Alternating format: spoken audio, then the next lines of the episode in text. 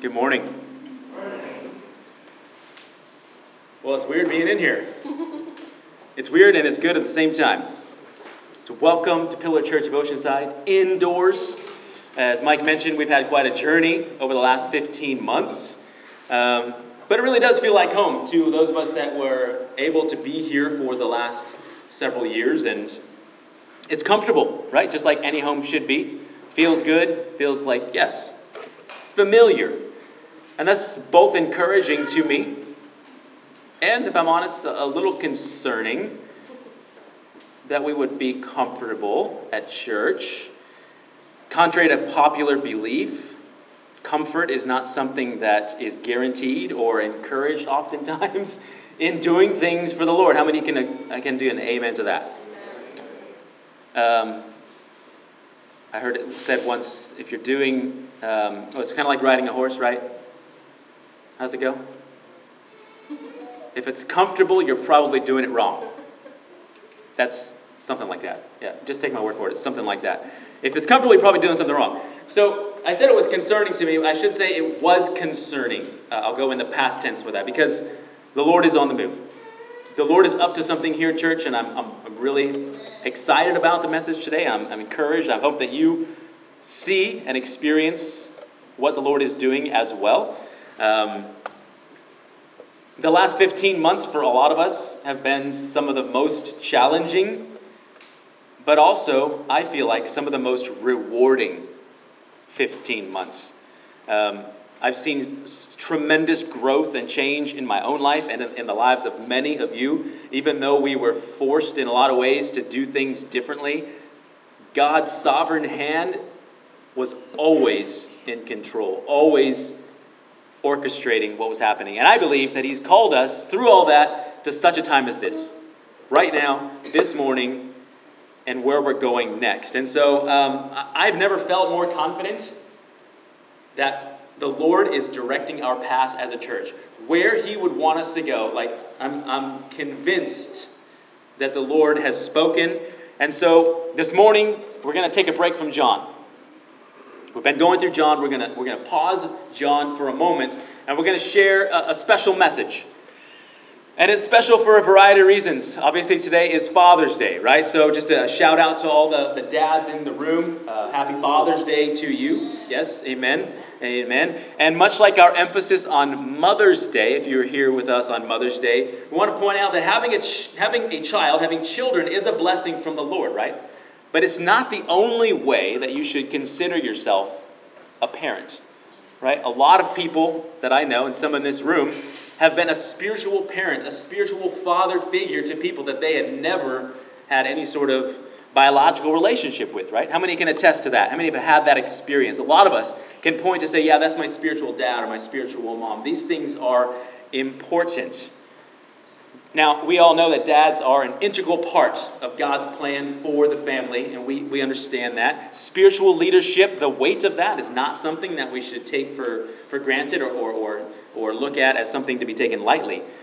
So we commend all of those here today that, um, that are leading the people that God has put around you, whether this your own children or just men and women that you're happening to love on, mentor, lead, and encourage.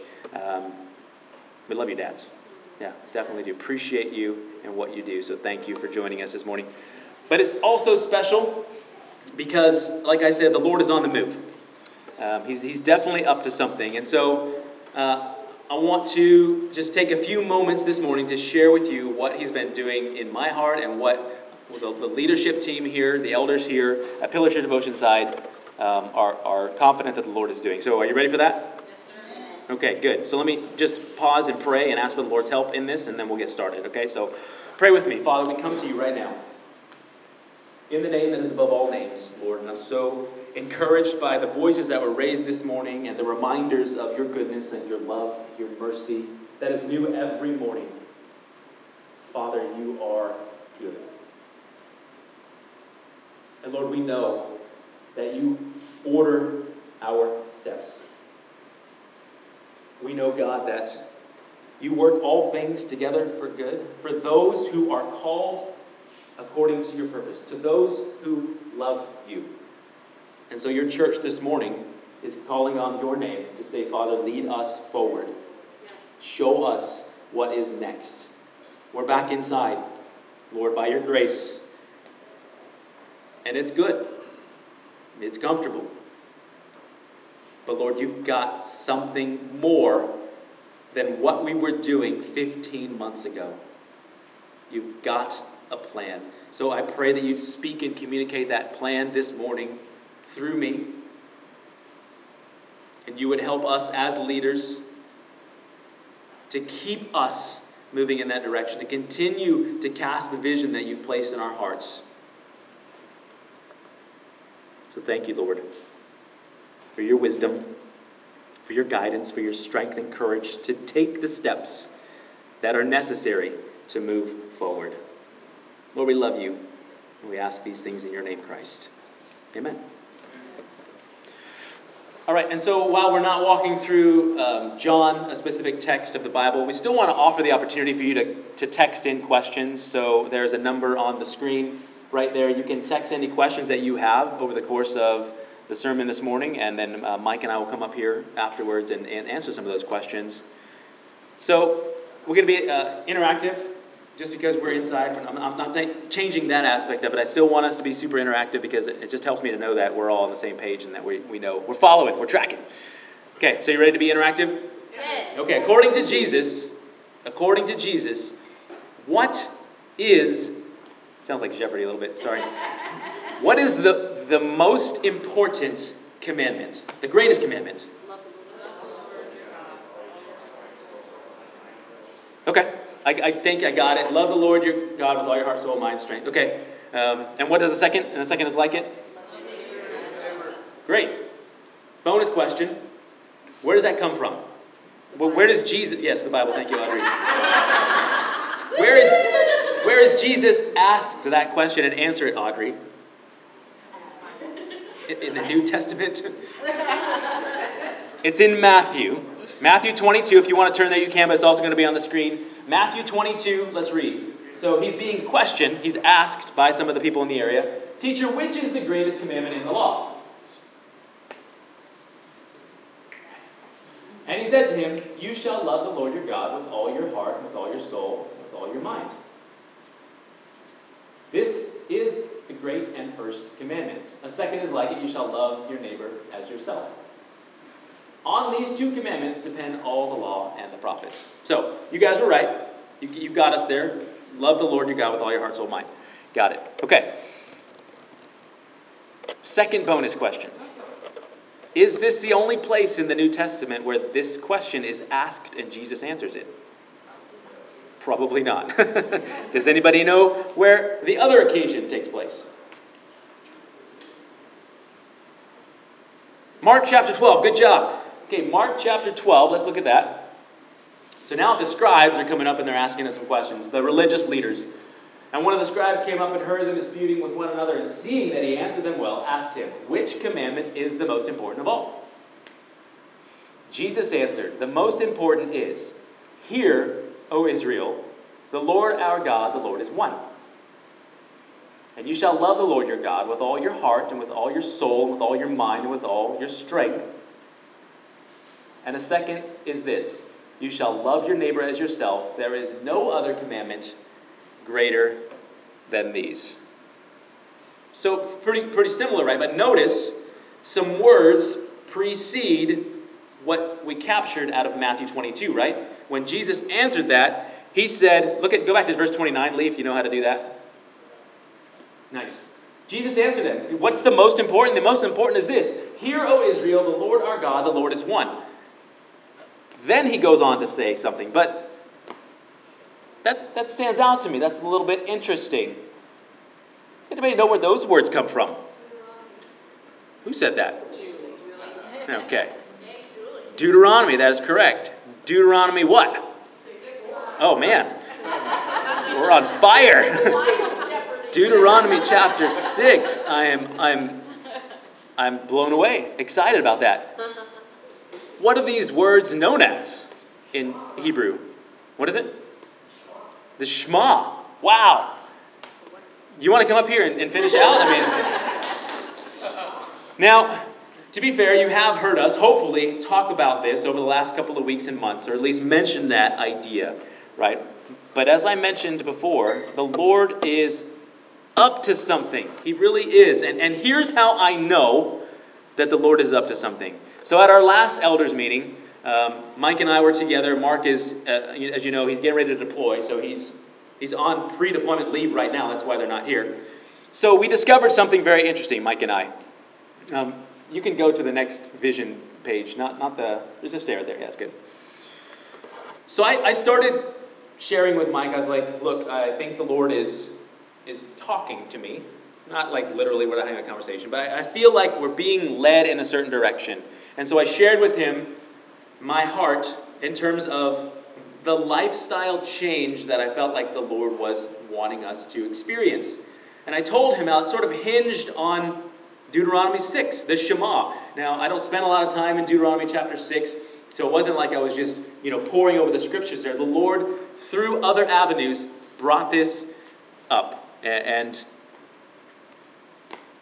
the lifestyle piece of this is critical. It's, it's not just sort of a casual understanding, an occasional exposure to the things of God, or, you know, on Sunday it's good, and then we go about our lives during the week. This is a, a shift in everything that we're doing. And so I went on to discuss with him. I told him, look, Mike, this is what I think God is calling us to. It may, it may sound weird, it may sound a little bit odd, but he sat there and listened to me talk for, I don't know, 10 minutes or so. He was just kind of nodding, and, and then I finished and he picked up some, his Bible and he grabs this little piece of paper out. And on the sheet of paper, he shows me this is, this is the sheet of paper that he gave me, he showed me. Wow. What is that? it is good looking handwriting, but it, it's Deuteronomy 6, it's the Shema. Now, listen, church. I had not whispered a single word to him about any of this. Not a word. And so, separately, the Lord is bringing this message to the elders who at this time are leading the church. Now, I don't know if you've ever been a part of receiving direction from the Lord in this way, but it is it is amazing to see God's hand. When he pulled that out, I was like, you, you're, you're joking, right? I mean, that's God. That's why I can say, church, I'm confident that where we're going is from the Lord. It's just the way that it is. So, man, it's amazing. Having said that, then I, am confident that we're ready to move in the next direction, where, where it is that He's calling us to, because um, He is directing our paths. And so, probably at this point, you're asking yourself, okay, what does that mean? What does that mean for the church? What does that mean for me, for my family? And that's a good question. I'm glad that you asked. So, we need to go back to the Shema. We need to go back to some basic principles out of Deuteronomy 6. So I'm going to read the passage, the whole passage. For if you want to turn to Deuteronomy 6, you can. It's going to be on the screen. These are verses 4 through 9. Hear, O Israel, the Lord our God, the Lord is one. You shall love the Lord your God with all of your heart, with all of your soul, with all of your might. And these words that I command you today shall be on your heart. You shall teach them diligently to your children and shall talk of them when you sit in your house, and when you walk by the way, when you lie down, and when you rise. You shall bind them as a sign on your hand, and they shall be as frontlets between your eyes. You shall write them on the doorposts of your house and your gates. Okay, so just a little bit of, of background here. So, according to the Baker Encyclopedia of the Bible, Shema comes from the first Hebrew word of the verse. So the first Hebrew word is it's sh comma ma Shema. It means to hear. This kind of hear, not like I'm here. Verses 4 through 9 then make up the whole of this foundational biblical truth. While several translations of verse 4 are grammatically correct, the Lord's words in Mark 12:29 that we just read correspond most closely to the one given above. Religious Jews recite the Shema three times daily as a part of their devotional life, and no Sabbath worship is conducted in the synagogue without its proclamation. So, hopefully, you can see how very much integrated into the lives of the Jews This is, or was back in the day, and, and still is for those that are devout Jews, everything, everything that they did was influenced by this mindset of hearing, but it's more than hearing. There's another piece of it. Does, does anybody know the rest of it? To hear and what? Obey. Hear and obey. That's the principle that we're talking about here. So, yes, love God, love others, and he goes on to say in those verses, everything that I've taught you, basically my law, the truth about who I am, what do you do with these things? Well, place these things on your heart. What else does he say to do with them? Teach them to who? When do you talk about these things? All the time. When you're going out, when you're lying down, when you get up, when you're in your house, when you're outside. Where do you write them? On your doorposts, on, on the doors themselves. He talks about on, on your hands. Your, in, your hands are the instrument of action, as frontlets to your eyes. Your eyes are the instrument of, of vision, of seeing where you're going, direction. These are, are important things that the Lord is telling us to do. So within the Shema, we find this fundamental sort of doctrinal truth, and it results in obligation. Hear and obey. It's, it's two sides of the same coin. There should be an urgency with this sort of teaching. The word Shema demands that the hearer respond to the word with their total being, everything that they are. That's the kind of response that we're talking about here. So hopefully you're picking up on some things. You're connecting some dots in your mind. You're like, oh, wait a minute, okay. I remember over the last couple of months the sermons being ended with some sort of call to action, right? Okay, we heard the word of God. It was, you know, it was an okay sermon. But the word of God was, was transformative and powerful. Now what? Can you think back to sermons over the last couple of months to say, what are you going to do now? You heard the word, now do something. That was a precursor to what the Lord is leading us to now. So hopefully we have that in our eyes and in our minds. We've got to be doers of the word. Who tells us to be doers and not hearers only? James. If you go to James, you can see clearly you got to be doers and not hearers only. Don't look in the mirror and then walk away and forget what you look like. We've got to go to work. The Shema lifestyle, my friends, demands action. But I think if we're honest, doesn't, doesn't the Christian lifestyle, the Christian walk, demand the same kind of action? Right? It's not just devout Jews several thousand years ago that this applies to. The Christian lifestyle, right now, here, 2021, demands action. All right, back to interaction Q&A. What is the most important, well, I should say, one of the most important aspects of our Christian journey according to Jesus? And I'll give you a hint. Don't put it up yet, Lee. It's found in John 14, 15. Anybody know John 14, 15 off the top of your head? Keep his commandments. Okay, Lee. All right, I'm tracking with you. Let's put it up on the screen. Let's just see. If you love me, you'll keep my commandments. Nice job. And not that he has the computer in front of him. It's not that, you know, it's not what it is. He had it. I saw him. I saw him. So summarize this for me in one word. Obey. Obey. Obedience. How do we demonstrate our love for Jesus? by doing what he told us to do. Actions. If you love me, if you love me, then you will keep my commandments. Perfectly? No. But is our desire to walk in obedience? Yes. By simply being followers of Jesus, we must be doers. We gotta be. And listen, my friends, this is a learned behavior. It's not just like you're gonna flip a switch and all of a sudden you've got it wired.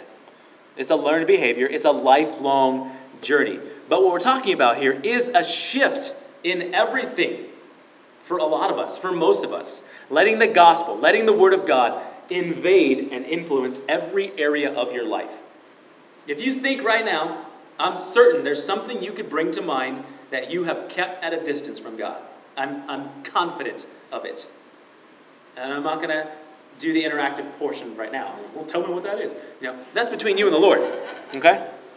But I guarantee you there's something, and I would also encourage you to realize that that thing is an obstacle for you to begin to pursue God in the ways that He would desire you to do so. Okay, so we get it. The Shema is to hear and to obey. Obey. Jesus tells us to love God with all of our hearts, soul, mind, strength, to love others as ourselves. So hopefully now you're asking yourself, okay, I get it. How do we love God? How do we love others? What's, what does that look like, practically speaking? Well, according to John 14, 15, we love God through our obedience, and we love others through meeting needs, through service, by loving others as ourselves. How would you like to have every need met by the community of people around you? People are just falling over themselves to help you, to lend you things, to pray for you, to lift you up. Wouldn't that be just fantastic? That'd be amazing. But you would be loving others as you love yourself. I, and I think most Christians would understand both of those principles in their in their fundamental existence, right? How many can wholeheartedly agree that doing what God tells us is a good thing? Yes? Doing what God tells you to do is a good thing and we should do it. Yeah. How about meeting the needs of others, the marginalized, the people who are on the outskirts? Meeting those needs is a hallmark of the Christian lifestyle. How many would agree with that? Like, yeah, okay, that's that's it. That's what we're called to do in large part. The question then that we need to ask ourselves, a lot of questions today. How then do we do this more effectively, more efficiently, honoring the Lord more openly in this? How do we make this our lifestyle? So I'm going to offer you three ways in which we can begin to take steps. And that's the key here, church. Listen to me. Begin to take steps in that direction. Because if you just take this wall and go like, I got to change tomorrow, you're going to be overwhelmed and you're going to be maybe you know, shut down. Like, I can't do that. Begin to take steps in that direction. Number one, understand your role. Understand your role. Now, what I'm going to say here shortly it may, it's not, I don't think it's going to offend anybody, but it may surprise you and shock you. So, I'll just go for it. We have made the role, we being the church in general, we have made the role of pastor something it was never intended to be. Who was given the keys to the kingdom? The church. You.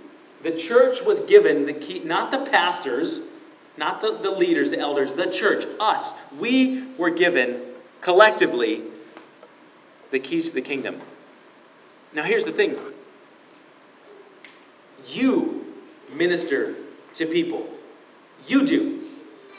You feed the hungry. You go to the hospital and visit people who are sick. You pray for your neighbors. You are the ones that are to do that. Our job is to what? Equip you for the work of the ministry. My friends, you have been called to full time ministry. Not vocational ministry, not getting paid, full time ministry. Are those things partly our job? Yes. But see, we have robbed you of your God given role of ministry in your community, in your circles. Because so many times I think, oh, that, that's that's the pastor's job. Oh, so so and so sick. Let me call up the pastor see if they can go to the hospital. No, you go to the hospital. You're the one that's supposed to do it, not me. I'll go with you if you want me to, show you how to do it. But that's your job. You're the ministers. We have a role. I get it. but my friends, you are ambassadors. Are you not ministers of reconciliation? You are the ones that are called to do this. Because, in my opinion, never before has the world needed an army of disciple making disciplers who are willing to go and leverage all that they have for the kingdom of God. Look around at what's happening in the world. So, again, our job is to equip you, and, and we plan to be more intentional on some of those things as we move forward. So, what is the work of the ministry? Well, it's, it's everything that I just listed off, and then some. But how many of you, if you're honest, in your minds, have thought all of those things sort of fall on the vocational guy, the people up front? Anybody think like, well, yeah, that's that's that's their job. They do that. I think by and large, church in America would say yes, absolutely. And in fact, some people in other places, they might get offended. They might say, no, no, no, that's what I pay you for. So if you have sort of that mindset at all, I would encourage you to go to the Word of God and go to prayer and see if what I'm telling you is counter to what the Bible teaches. Because what did the early church do in Acts chapter 2? What do they devote themselves to? Just doing life together, right? Being together, praying together, studying the Word, reading the Word, all these kinds of things.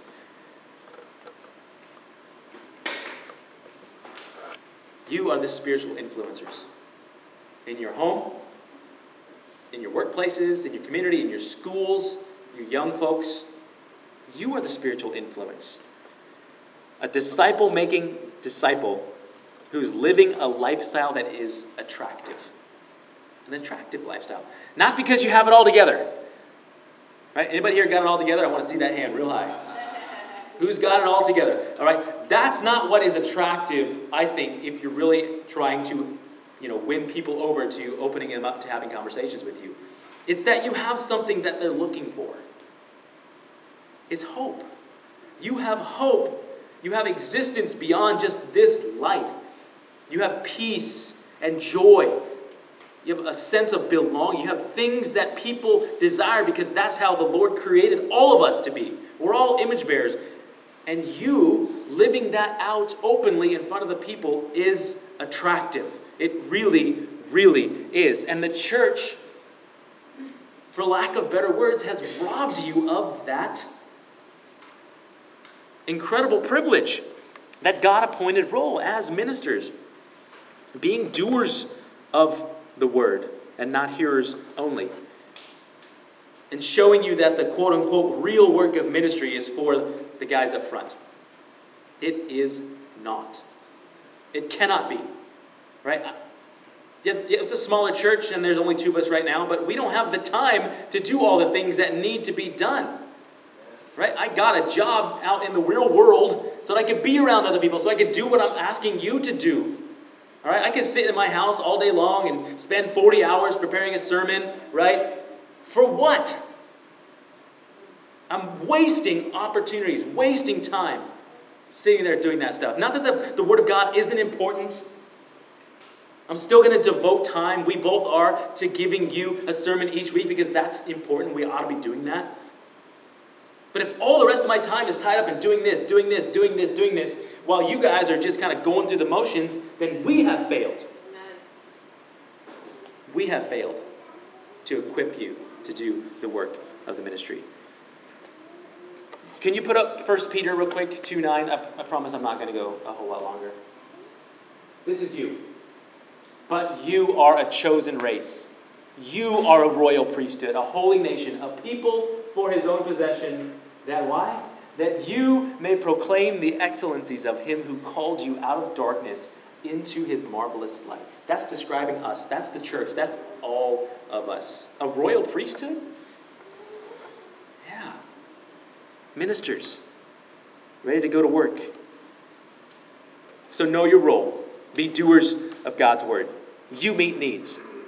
You, you pray for people in your community. You live out Deuteronomy 6 every day. And you become the spiritual catalyst in your spheres of influence. All right, so now, having said that, some of you may be questioning your ability to do some of these things. And you should question your ability to do these things. Because apart from the work of God and prayer in your life, you cannot do these things. You will fall short. Which is the next point in shifting towards this Shema lifestyle is prayer. Now, prayer is the centerpiece of everything. And I'm not going to go into a long sermon about prayer. We can talk one on one if you're not fully uh, feel like you're equipped to pray. But I'm going to offer you again the words of Oswald Chambers. I think last time I said it was Spurgeon. It was not. I looked it up. It's Oswald Chambers. He says, Prayer does not fit us for the greater work. Prayer is the greater work. I was having a conversation with somebody today. They're like, hey, or yesterday, let me know if there's anything I can do for the church. I was like, you can pray. pray for the church, pray for the leadership, pray for the families, do all that stuff. And he came back and he said, oh, yeah, that's a given. I do that. Let me know if there's any real work that needs to be done. Needless to say, I gave him a preview of the sermon yesterday. Well, well intentioned, I get that. But we have to shift our mindset. Prayer is the work. Without prayer, we are lost. We are done. So, along with the Word of God, prayer it facilitates the Shema lifestyle that we're after. After it is the work of every believer, my friends, and and I think it's something that we're truly lacking. So, commit. Would you commit to being a praying member of God's kingdom? Daily prayer? Daily? If we're not praying, if we're not praying, we will not see God move the way that He wants to move. Now, I said that to an older, wiser gentleman. I said, Do you agree with that? He said, Yes, but I would add something. He said, If you don't pray, you won't see God move. Or He will move in spite of you, but you will be less inclined to give Him the credit. You'll dismiss it as a, a coincidence or some other thing, and thereby robbing God of his glory. So either you won't see him move, or you'll give somebody else the credit, which you might argue is worse than not seeing him move in the first place. Do you see how critical and foundational prayer is? Okay. So, how many of you right now acknowledge the significance of prayer. Let me just see your hands. Uh, this prayer is important. It is vital. How many of you then would acknowledge a deficiency in your prayer life? I will, absolutely. All right, you ready? How many of you then are willing? You're willing to commit right now to grow in this area, starting right now? How many of you willing to commit to grow in your prayer life? Okay, I saw probably 95% of the hands go up. Um, that's awesome. You're committing right now to grow in your prayer life, right? Good. Uh, let's go ahead and stand up. And when I give you the thumbs up, not yet, but when I give you the thumbs up, you're going to form groups of two or three. And you're going to pray for each other. And you're going to pray that we would be committed to be people of prayer. And you pray for our church that we be a, a church committed to prayer and that our desire is to see growth in a Shema lifestyle. Now, these are not long, drawn out prayers. I'm just, this is going to be like two three minutes, max. All right? You ready? There's your thumbs up. All right, gather together, pray.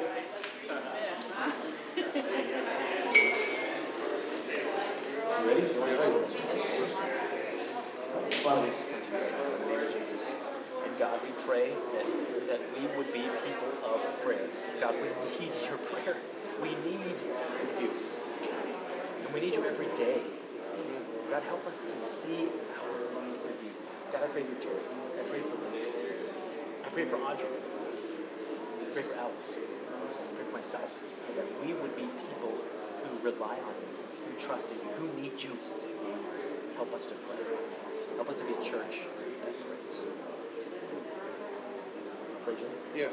Dear Heavenly Father, uh, always remind us uh, to pray for this commitment. I lift up Trace and the church. I lift up my son Luke today, myself, Audrey, Alex, my family, my mom, sick. I always remember from this day forward that in anything you can praise, you can pray for happiness or sadness. You don't have to be always sad. Mm-hmm. Just to be reminded that that's how we communicate with each other is through prayer. Luke, do you think prayer is important? Yeah. Do you pray at home sometimes? Yeah. Do you think want to pray that more? Maybe you said? That's an honest answer. I appreciate honesty. Yeah, that's good. Thanks, guys.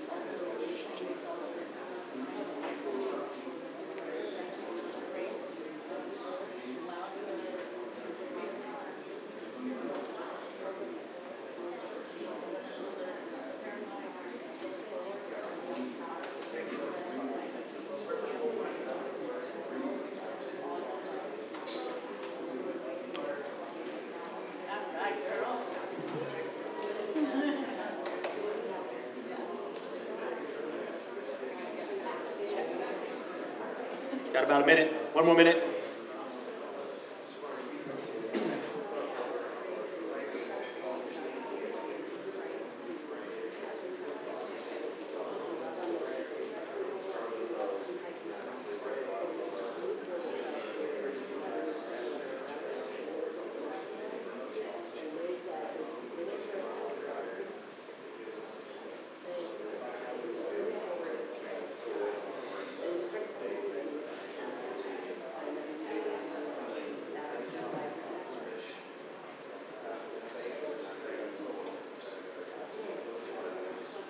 All right, once you're done, go ahead and sit back down. Appreciate you guys.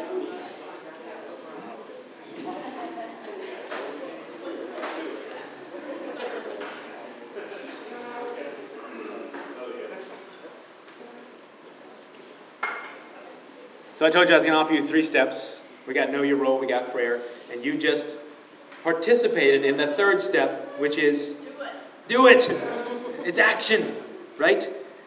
Just a moment ago, you walked in obedience, and you didn't, not to me, but to the Lord. When Jesus talked about prayer, he said, when you pray.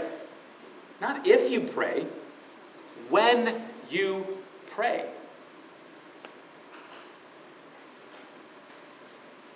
I mentioned it earlier, but when, when the church began meeting 2,000 years ago, and they were in people's homes, and this thing was just getting off the ground, they were devoted praying. And you know how they prayed? Together. Just like you just did, corporately. There's something about uniting with each other in prayer. It's powerful. And we just did that together. I'm, I'm, I'm super encouraged. And, and I'm grateful for your willingness to, to follow you know, the leadership of, of us as we follow the leadership of the Lord. And, but here's the thing for some, that might have felt a little bit unfamiliar or, or even uncomfortable. Let me give you another Oswald Chambers quote, which I really like. He says, Don't ever say that you will pray. Pray. How many times have you said, oh, I'll pray for you? I got you. I'll pray for you. And you never do. I'm guilty more often times than I can think. Just, just pray. Right then. We've talked about that before. What do we call that? Our, our prayer reflex. What is your prayer reflex to a situation? It, again, it's a learned thing. We've got to commit to wanting to pray. And how do you get better at doing something? You do it. So don't ever say you can pray. Just, just, just pray. Just do it.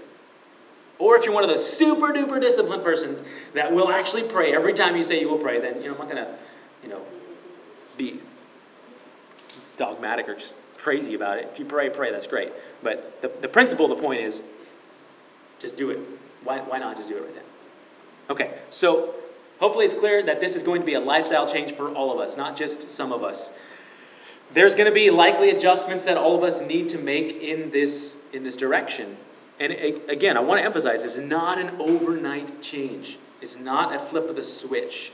But we do need to begin to take steps in that direction. And I think we all took one just now in, in just kind of stepping out and praying and trusting. But you also need to know what those areas are that you need to see change. Do some self evaluation, do some prayerful examination of your heart, of your mind, of your lifestyle choices right now. How are you using what God has given you?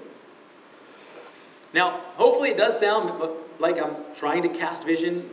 Some people are like, oh, where are you going with this? Like, I kind of get it. I pray that it does because here's why.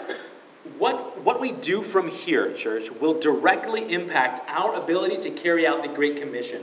All of this is going somewhere, my friends. It's not just that I, we want us to be, you know, more engaged as believers. That's true, but it's it's leading somewhere to be more effective in the Great Commission. Because living that Shema lifestyle that we talked about, loving God, loving others, hearing and obeying, that's what's going to position us to have conversations with other people, to open up the door and be used by God in ways that you never imagined. I, this is a tried and true principle.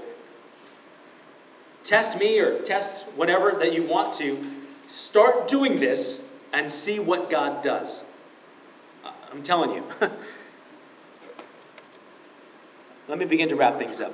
We're all going to be known as something in our communities. All of us. You, you are right now. So let me ask you, how do you become known as the sprinkler guy in your community? You either you're always out there with the sprinklers, or you're like, hey, can I check out your sprinkler system? Right? How do you become known as the plant lady? You got plants everywhere. You become known as something by doing that thing in your community. Right? What do you want to be known as in your community? You want to be known as the prayer guy? The food collector lady? That peace person that for some reason every time I'm around that person I just feel at calm. I just feel there's just something different about what do you want to be known as in your community because you will be known as something. I think that living this kind of lifestyle will almost immediately identify you as different.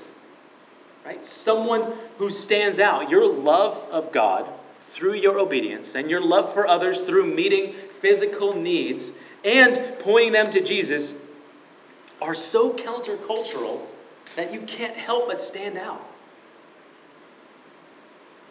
You're going to make a name for yourself. But here's another challenge to you don't let it be your name. Let it be His name that's known. What do, what do, we, what do we exist for? To know Jesus and what? Make Him known. Make Him known. Tell them why you're doing what you're doing. That's the other part of this whole thing. It's pointing people to Jesus as the why. It's a Shema act. It's meeting a need, praying for somebody, making a donation. It's, it's some Shema loving act followed by a Shema statement. This is why I'm doing this. Right? Whatever that happens to be, whatever the motivation is, that outpouring of love that Jesus has for me, I want to give it to you. The reason you're doing what you just did. I, again, I think you'll be surprised by the conversations that this kind of behavior will bring about. One of the fastest ways into a spiritual conversation is to meet a need and tell people why you're meeting that need. Praying for strangers on the street may sound very scary and foreign and something you would never do. But the moment you begin to do stuff like that, you're, you're in a conversation. Do you guys spend months and, and weeks and years building relationships with people and slowly, you know, introducing Jesus to them? Yes, we do that. Relational evangelism. But you want to jump right in, right here, right now? Ask somebody on the street if you can pray for them. Can I pray for you? Most people will say yes, even if they're just being nice. But you're there already. You don't need to, like, let me back up, you know, seven months and give you my life story. I'm just going to pray for you right now. And let me tell you why I think what I just prayed and who I prayed to is valuable and significant and matters. So be ready. Be ready. Be praying. And be obedient. So we're, we're being commissioned today, all of us, myself, Mike included, to live a Shema lifestyle. Our hope is that you will do something this week, this week, that falls into that category of, of this kind of living. Meet a need. Love others in some practical way. And then when you do, I'm going to ask you to write down what you did, write down how God moved in you and in that person. And then be ready to share what God did next week. Right? We're going to make some time in the service for people to give a testimony of what God did through our obedience because that's important. Celebrating what God is doing as we're making this transition is important. So that's where we are. And do you know something? I think to the average Christian, this sounds radical. Right? Church, middle of America, the Bible Belt. It sounds radical that you would do something like this. But we're pretty convinced that this is just Christianity. This is what Jesus had in mind for us and for the church. It's not radical, it's what we're supposed to do anyway. Is it going to take time to move in this direction? Absolutely. It's a lifelong journey. Lifelong. So, what we're asking today is simply begin to take steps in that direction. And as a church, let's hold each other accountable. Right? One of the biggest things that is missing out of the church today is accountability. How are you doing with such and such? Not just our own sinful ways, you know, we need that. We need, we need help in accountability for struggles, but we need count, accountability for just living the Christian lifestyle. How would it be if next week I, I, I asked you, hey, how did you live the Shema lifestyle this week? I didn't. Okay, well, what are you going to do next week? Don't feel added pressure or some weird thing, but just start asking questions of people. Because I, again, I'm, I'm convinced that this is the Lord's doing. This is not my good idea. I, I probably wouldn't advocate for something like this. This is not comfortable. I don't enjoy a lot of this stuff just inherently by myself. I'm not that guy who just wants to go out and talk to everybody. But I will because I know the Lord Lord's calling me to it. And I'll ask you to do it too because that's what we're called to, okay? Let's pray. Father, we just ask for a reminder this morning of what it is that you desire of your people. Lord, you told us cl- clearly, if you love me, you, you will keep my commandments. You're talking to us, God. If we love you, we'll keep your commandments. And you said the greatest one is to love God with all that we have. And that love is expressed through obedience. That love is expressed through loving others, meeting needs, hearing and obeying. God, thank you for leading us. Thank you for being at the helm, in control of all of this. Thank you for, for equipping us to do the work of the ministry. God, we're, we're not left just to our own devices or, or our own abilities. God, you gift us uniquely to do these things. You know what we need. You strengthen us. You even give us the words in those situations, in those moments. So I just pray, God, that as we sit with this, as we walk through the week with this, Holy Spirit, illuminate in our hearts and our lives who do we want to be known as? And how can we point people to you? How can we be the ambassadors, the lights shining in darkness? Collectively, Lord, help us to just rally around the truth of your word. And let us be a praying church, fully relying on you for everything. We trust you to use us in mighty ways. Let your name be known above every other name. We love you. We thank you in Jesus' name. Amen.